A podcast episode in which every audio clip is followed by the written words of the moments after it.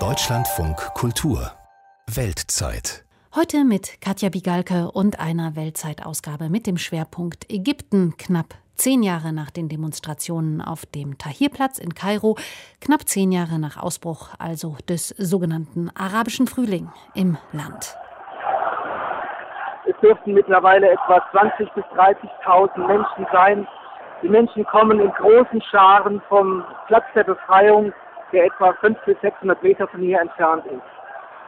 Sie rufen ihre Parolen, tritt ab, hau ab, tritt zurück.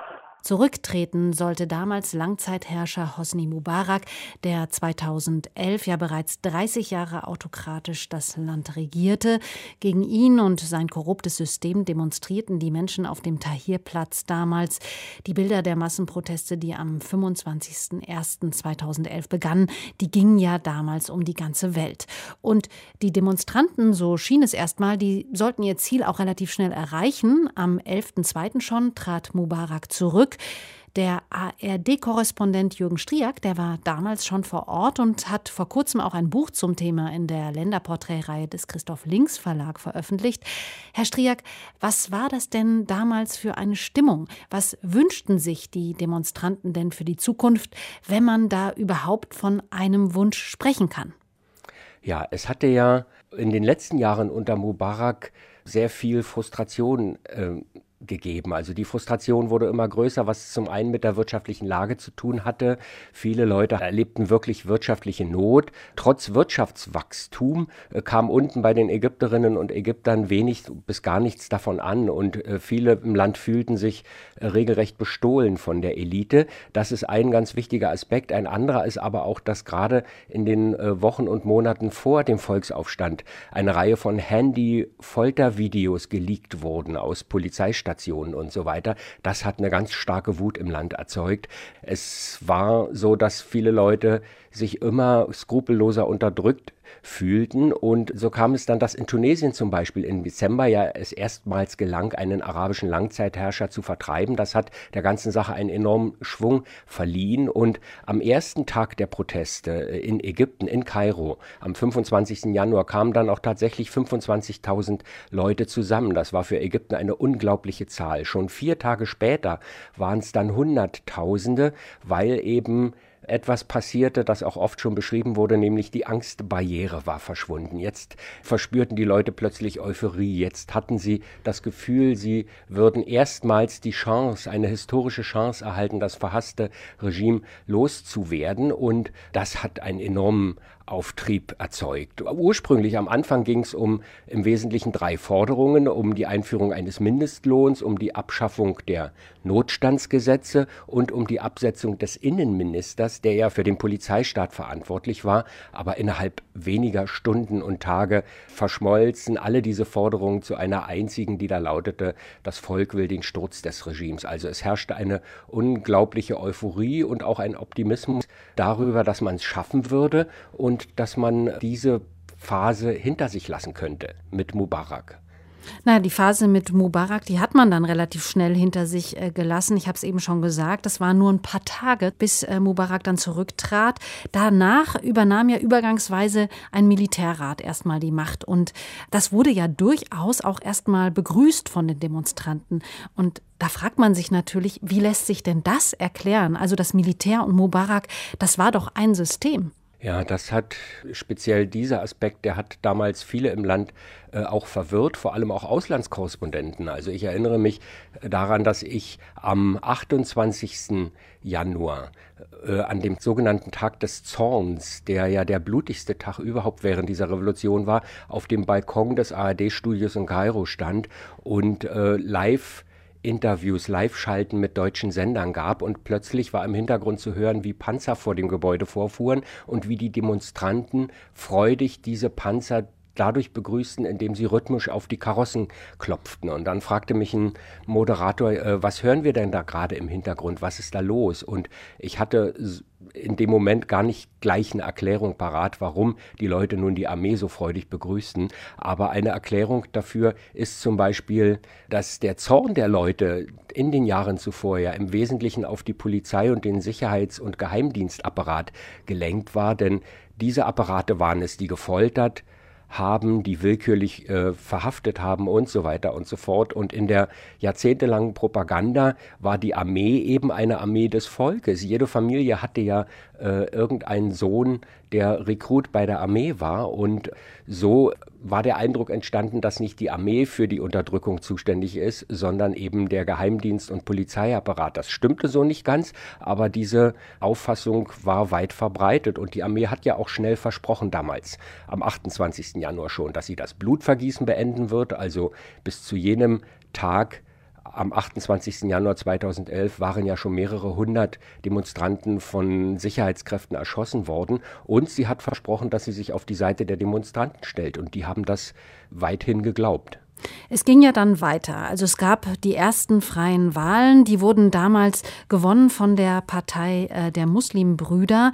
Ähm, die haben dann ja auch für ein Jahr mit Morsi den Präsidenten stellen können. Wir kennen jetzt die Geschichte rückblickend. Das kam ja dann schon auch 2013 zu einem Militärputsch. Aber wenn man jetzt diese Geschichte nochmal aufdröselt, wieso konnte sich denn damals überhaupt diese erzkonservative Gruppe politisch durchsetzen? Die Menschen, die Sie eben beschrieben haben, die da demonstrieren, demonstriert haben und auf die Straße gingen äh, im arabischen Frühling, die hatten doch andere Ziele. Und da fragt man sich natürlich im Nachhinein auch, und da gibt es ja offensichtlich auch ein paar Indizien, in diese, äh, die in diese Richtung weisen, welche Rolle hat das Militär dabei gespielt, dass ähm, die Islamisten überhaupt die Macht da übernehmen konnten?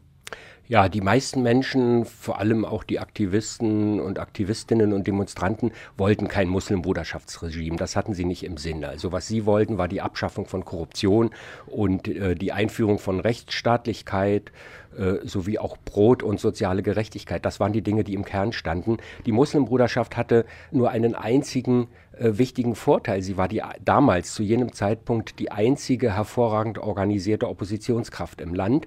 Noch dazu eine, die auch eine ganz beeindruckende Sozialarbeit äh, überall im Land leistete, äh, vor allem dort, wo sich das Mubarak-Regime ja schon zurückgezogen hatte. Das verschafft ihr einen enormen Vorteil, auch was das Image angeht. Alle anderen Kräfte äh, damals, die sich gebildet hatten, die waren ja neu, die mussten erst Vertrauen gewinnen, die hatten ja äh, unter Mubarak gar nicht die Gelegenheit dazu. Es gab im Wesentlichen keine Zivilgesellschaft.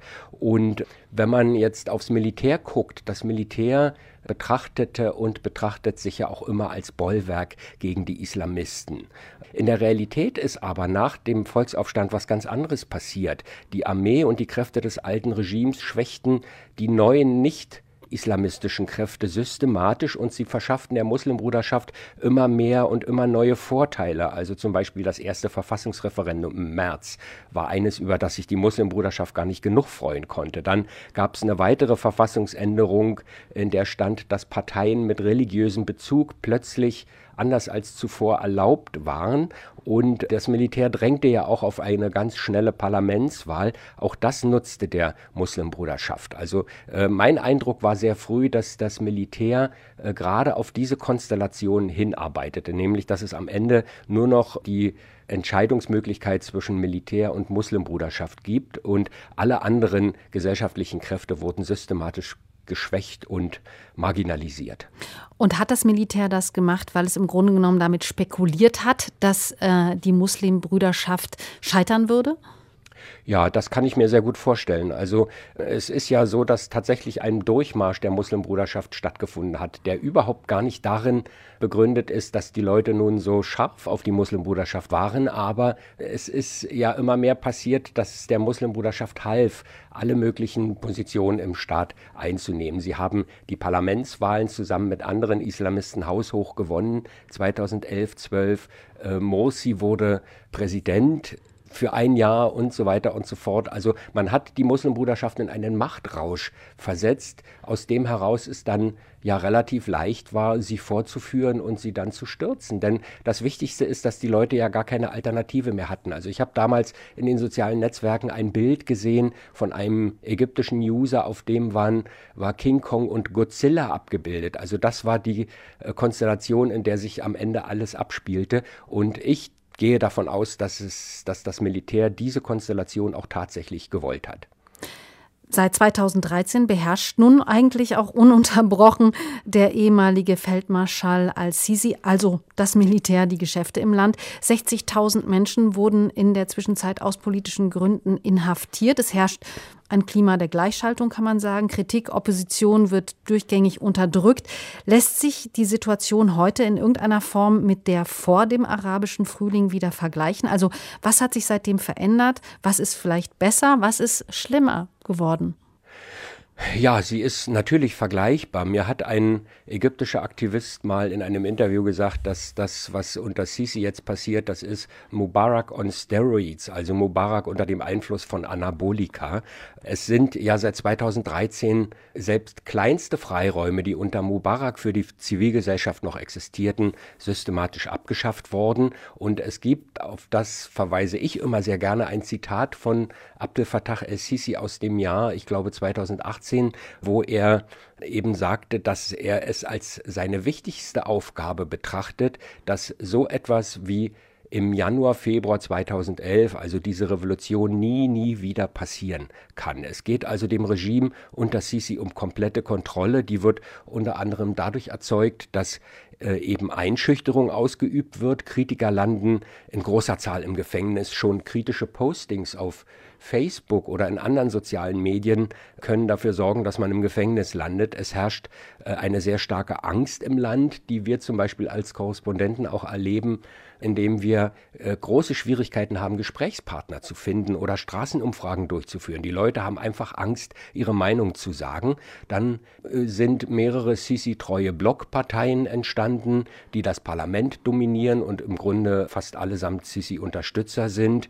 Das Regime hat auch fast alle klassischen Medien unter Kontrolle gebracht oder gleich selber gegründet oder äh, über Geheimdienstkonstruktion aufgekauft. Also äh, im Grunde keiner bezweifelt, dass die Situation unter Sisi heute deutlich sch schlechter ist als unter Mubarak noch. So die ernüchternde Bilanz des Korrespondenten Jürgen Striak zur Situation in Ägypten heute, knapp zehn Jahre nach Ausbruch des arabischen Frühling im Land.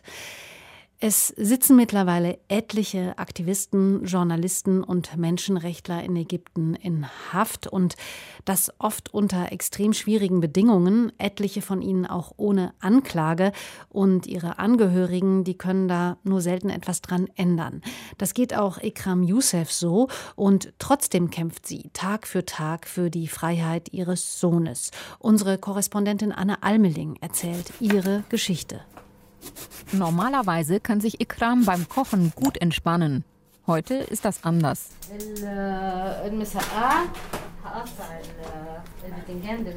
Für Messa'a schneide ich die Auberginen in Scheiben. Dann lege ich sie in Salz. Das saugt das Wasser aus dem Gemüse. So nehmen die Auberginen beim Braten nicht so viel Öl auf. Messa'a ist ein typisch ägyptisches Gericht. Zweimal im Monat gibt sich Ikram Youssef damit besonders viel Mühe. Die 64-Jährige dünstet Zwiebeln und Tomaten, würzt mit Knoblauch und Kreuzkümmel, schmeckt immer wieder ab. Dass die Messa'a gelingt, ist ihr wichtig, denn sie kocht sie für ihren Sohn. Siad mag Messa'a gerne. Er isst nicht gerne Fleisch, lieber Kohlenhydrate und Hülsenfrüchte. Wenn er Fleisch verlangt, dann weiß ich, dass er es für seine Freunde in der Zelle will. Siad El Alaimi sitzt im Gefängnis mitten in Kairo, in einer engen Zelle, die ihm kaum Raum zum Atmen lässt. Seine Mutter Ikram bereitet regelmäßig Essen für ihn zu, seit eineinhalb Jahren. Der 25. Juni 2019 ist ein Dienstag. Früh morgens schaut Ikram auf ihr Handy. Sie hat einen Anruf verpasst von ihrem anderen Sohn Bassam, mitten in der Nacht. Das ist ungewöhnlich. Ikram ruft Bassam zurück. Ist etwas mit Siad? will sie wissen. Bassam sagt nur, ja. Ikram legt auf. Wir haben es erwartet. Auch Seat hatte es erwartet. Er hat immer wieder zu mir gesagt, es ist nur eine Frage der Zeit. Irgendwann werde ich verhaftet. Ikram fährt ihren Laptop hoch und ruft Facebook auf. In den sozialen Medien teilen viele Ägypter Informationen, die in den staatlich kontrollierten Medien keinen Platz finden. Ikram sucht nach Angaben zu den Ereignissen der vergangenen Nacht. Auf Facebook war die Rede davon, dass Siad morgens um 2 Uhr auf der Straße entführt wurde. Am Vorabend hatte Siad an einem Treffen von fünf politischen Parteien teilgenommen, zur Vorbereitung auf die Parlamentswahlen. Das wusste Ikram. Was danach passiert, erfährt sie von einem Freund von Siad. Der empfängt ihren Sohn nach dem Treffen der Parteien in seiner Wohnung im Stadtteil Mahdi. Der Freund will zurück ins Ausland, wo er als Universitätsprofessor arbeitet. Siad will sich von ihm verabschieden. Gegen zwei Uhr morgens verlässt Siad das Haus des Freundes. Was dann passiert, muss sich folgendermaßen abgespielt haben. Siad ist gerade dabei, die Tür seines Wagens zu öffnen, als sich ihm drei Autos nähern. Drei Männer in Zivil steigen aus, umzingeln Siad und versuchen, ihn in ihre Gewalt zu bringen. Siad hat begriffen, dass sie ihn entführen wollten. Er befürchtete, sie würden ihn verschwinden lassen. Also warf er sich auf den Boden und rief nach seinem Freund, so laut er konnte.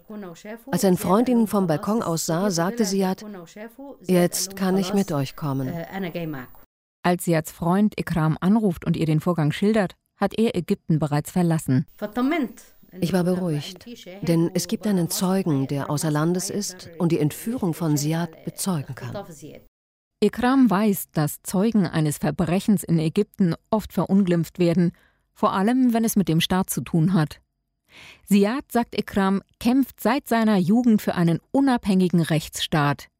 Nach dem Volksaufstand 2011 und dem Sturz von Langzeitherrscher Mubarak gehörte er zu den Gründungsmitgliedern der Sozialdemokratischen Partei in Ägypten.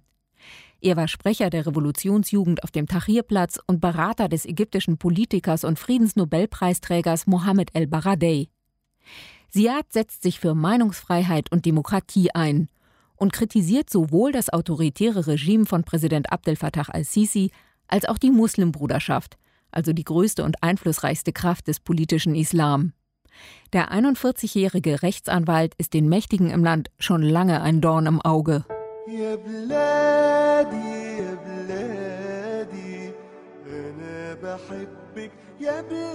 Am Morgen von Siads Verhaftung schaltet Ikram das Fernsehen an.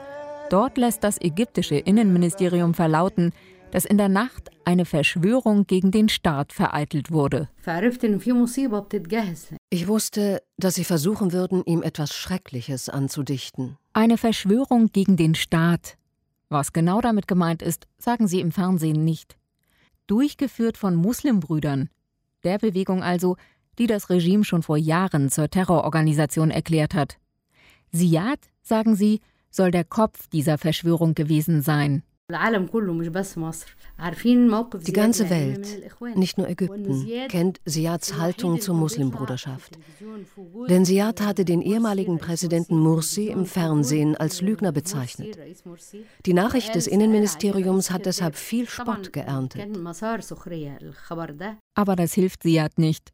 Er kommt in Untersuchungshaft. Im Tora-Gefängnis in Kairo sind viele politische Gefangene inhaftiert, etliche von ihnen ohne Anklage. Ikram will, dass Siad wieder freikommt.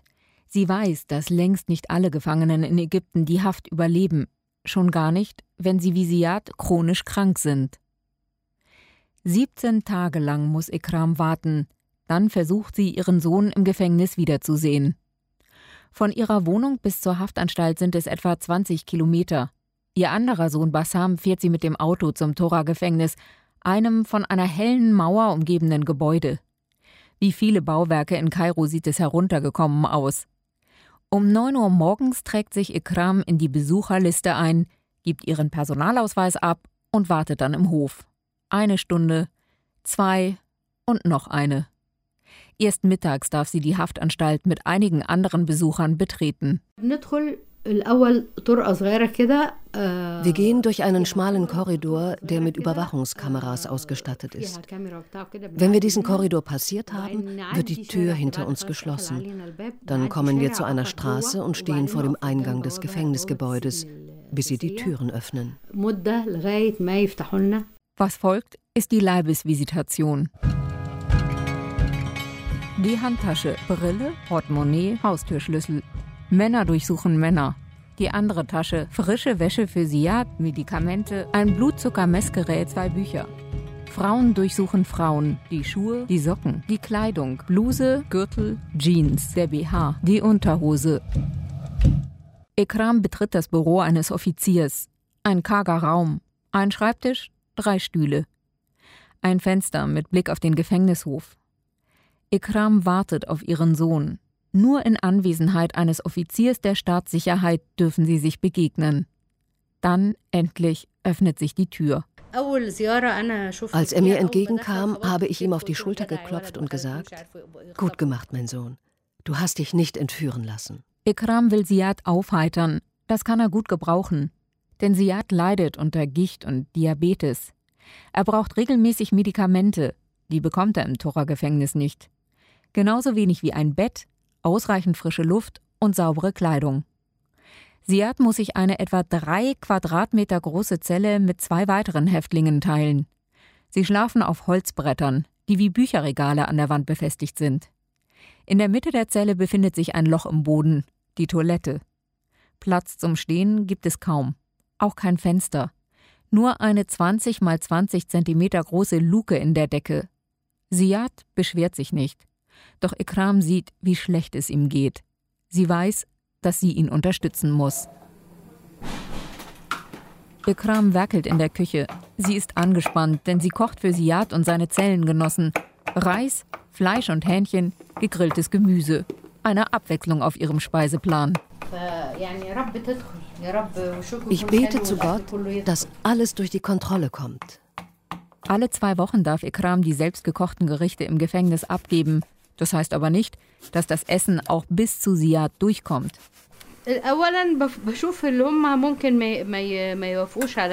Ich achte genau auf die Vorgaben der Gefängnisbehörden, was sie erlauben und was nicht.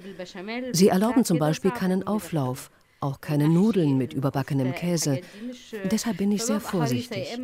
Ich schneide das Fleisch in flache Scheiben, damit sie sehen, dass ich keine Pistole darin verstecke. Ekram verpackt das Essen in Plastikbehältern, legt Gabeln und Löffel dazu, damit die Wärter den Reis und das Gemüse nicht mit den Fingern durchsuchen. Anschließend verstaut sie das Essen in Kühltaschen, damit es möglichst lange hält. Siad und seine Mithäftlinge haben keinen Kühlschrank in der Zelle, auch keinen Ventilator oder eine Klimaanlage. Dabei herrschen in Ägypten im Sommer weit über 40 Grad. Immerhin sind die drei Anfang 2020 in eine andere Zelle gezogen. Bei einem heftigen Schauer in Kairo hatte es durch das Dach der alten Zelle geregnet. In der neuen gibt es zwei echte Betten. Aber den Häftlingen mangelt es nach wie vor an so gut wie allem anderen. Sie brauchen Apfelessig, um sich damit die Munde auszuwaschen, weil ihre Zähne anfangen zu bröckeln. Ich weiß nicht, ob das durch das schlechte Wasser kommt oder weil sie nie die Sonne sehen. Deshalb nehme ich jedes Mal Apfelessig mit, und zwar in einer Plastikflasche. Regelmäßige Besuche, manchmal mit Siads Bruder oder Siads kleinem Sohn, selbstgekochtes Essen, steter Zuspruch. Das ist das, was Ikram für ihren Sohn tun kann.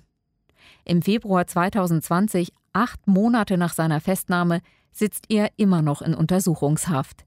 Der Prozess lässt auf sich warten, wie bei so vielen politischen Gefangenen in Ägypten.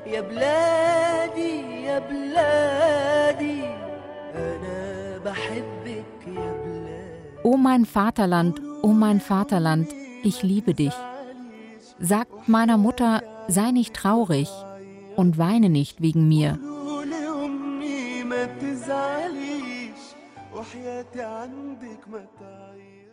Der 2. Juli 2020 ist ein Donnerstag. Ikram sitzt im Wohnzimmer ihrer kleinen Wohnung. Es ist warm und stickig. Die Klimaanlage schaltet sie trotzdem nicht an. Siad, sagt Ikram, hat ja auch keine. Ich habe ihn seit vier Monaten nicht mehr gesehen.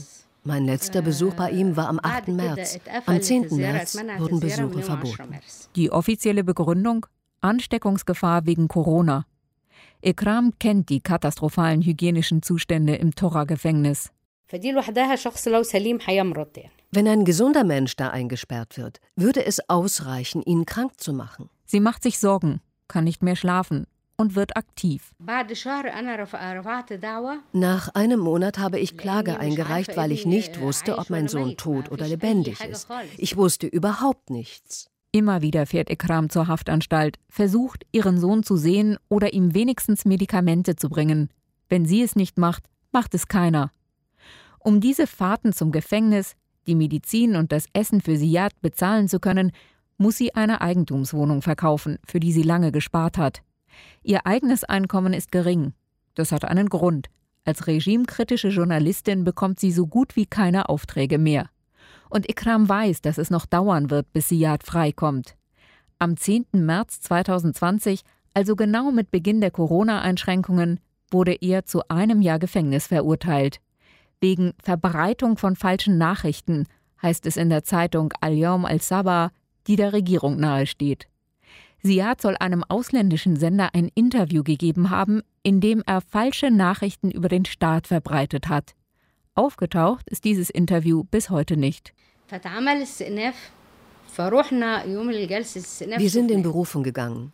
In der Berufung bestätigte das Gericht die vorherige Entscheidung, ohne den Mitschnitt des Interviews gehört zu haben, obwohl Siad das Gericht darum gebeten hatte. Wir sind also wieder in Berufung gegangen. Das ist jetzt die dritte Instanz. Aber bis dieses Berufungsverfahren die dritte Stufe erreicht, ist das Jahr der Gefängnisstrafe schon vorbei. Ikram gibt trotzdem nicht auf, fährt weiter zum Gefängnis, Woche für Woche. In der Hoffnung, Siad doch irgendwie sehen zu können. Und in der Überzeugung, trotz aller Schwierigkeiten das Richtige zu tun. Für ihren Sohn und für die Zukunft ihres Landes. Wir zahlen den Preis für etwas, das wir erst später erhalten oder gar nicht erhalten, dafür dann aber unsere Kinder. Wenn wir einen Baum pflanzen, wächst er, weil wir ihn gepflanzt haben. Wann werden wir seine Früchte essen? Das weiß nur Gott.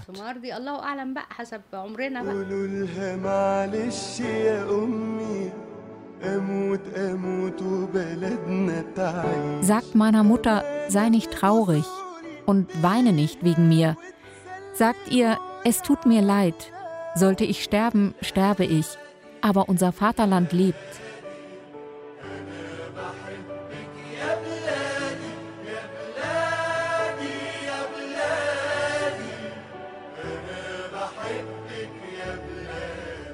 Der 2. September 2020 ist ein Mittwoch. Ikram ist müde und erschöpft nach insgesamt einem halben Jahr Besuchsverbot. Wenn der Grund für diese Einschränkung Corona wäre, dann wären doch die Einrichtungen im ganzen Land geschlossen. Und wenn Ihr Argument Corona ist, dann sollten Sie die Gefängnisbesucher beim Einlass wenigstens desinfizieren. Aber es gibt keine Desinfektion. Vor Corona, sagt Ikram, werden die Häftlinge im Tora-Gefängnis nicht geschützt. Am Vortag hat sie Siad besuchen dürfen, für gerade einmal 20 Minuten. Als ich ihn wieder sah, hatte ich das Gefühl, dass er psychisch stabil ist. Aber sein Gesicht war blass und dünn. Es scheint, dass er nicht bei guter Gesundheit ist. Die Frau seines Mithäftlings bemerkte das Gleiche bei ihrem Sohn und erzählte es mir. Der Grund für ihre schlechte Gesundheit ist, dass sie ein Jahr und vier Monate die Sonne nicht gesehen haben und sich nicht bewegen. Deshalb haben sie Knochenprobleme. Ikram bringt Siad Essen mit und Bücher. Längst nicht jede Lektüre ist im Gefängnis erlaubt, nur Gedichtbände und unpolitische Romane. Und manchmal sind auch die verboten. Die Vorschriften ändern sich je nachdem, wer gerade Wache schiebt. Eine Nachfrage des ARD-Studios Kairo beim ägyptischen Innenministerium zu den Haftbedingungen von Siad al-Alaimi und anderen Häftlingen blieb bislang unbeantwortet. Fest steht, Ikram muss Siad ab jetzt allein besuchen. Sein zehnjähriger Sohn oder sein Bruder Bassam dürfen sie nicht mehr begleiten.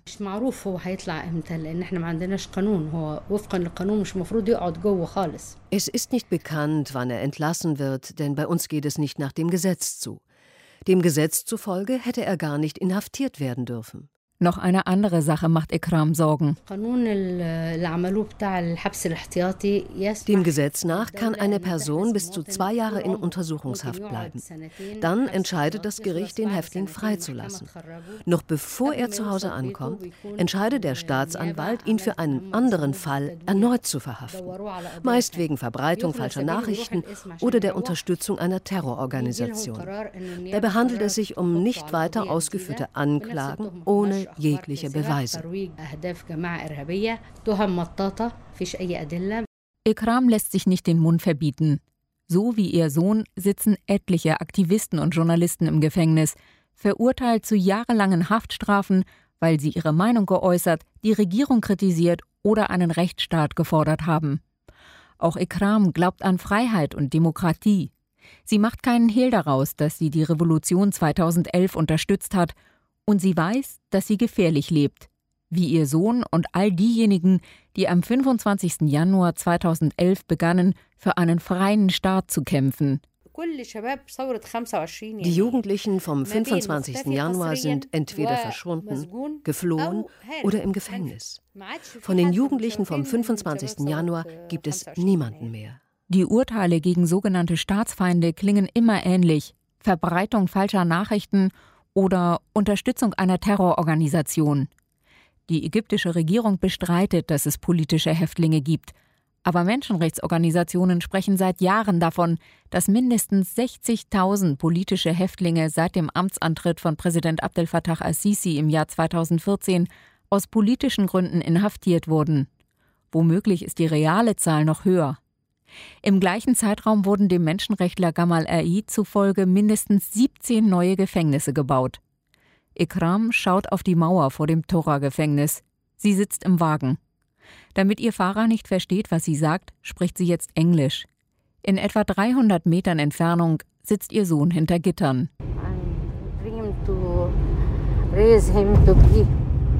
Ich wollte einen Mann erziehen, der Träume hat und einen starken Charakter. Einen freien Menschen. And free man. Ich glaube, das ist mir gelungen. I think I, uh, I succeeded.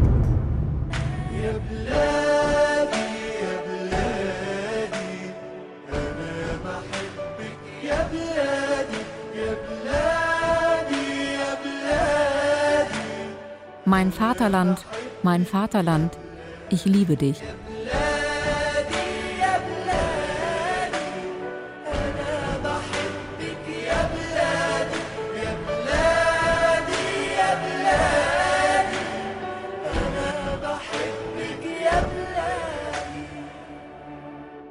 Anne Almeling über das Schicksal einer Familie, die sich politisch engagiert und deren Stimmen im heutigen Ägypten zehn Jahre nach dem arabischen Frühling brutal unterdrückt werden. Und das war die Weltzeit für heute. Ich bin Katja Bigalke und ich bedanke mich für Ihr Interesse. Tschüss und machen Sie es gut.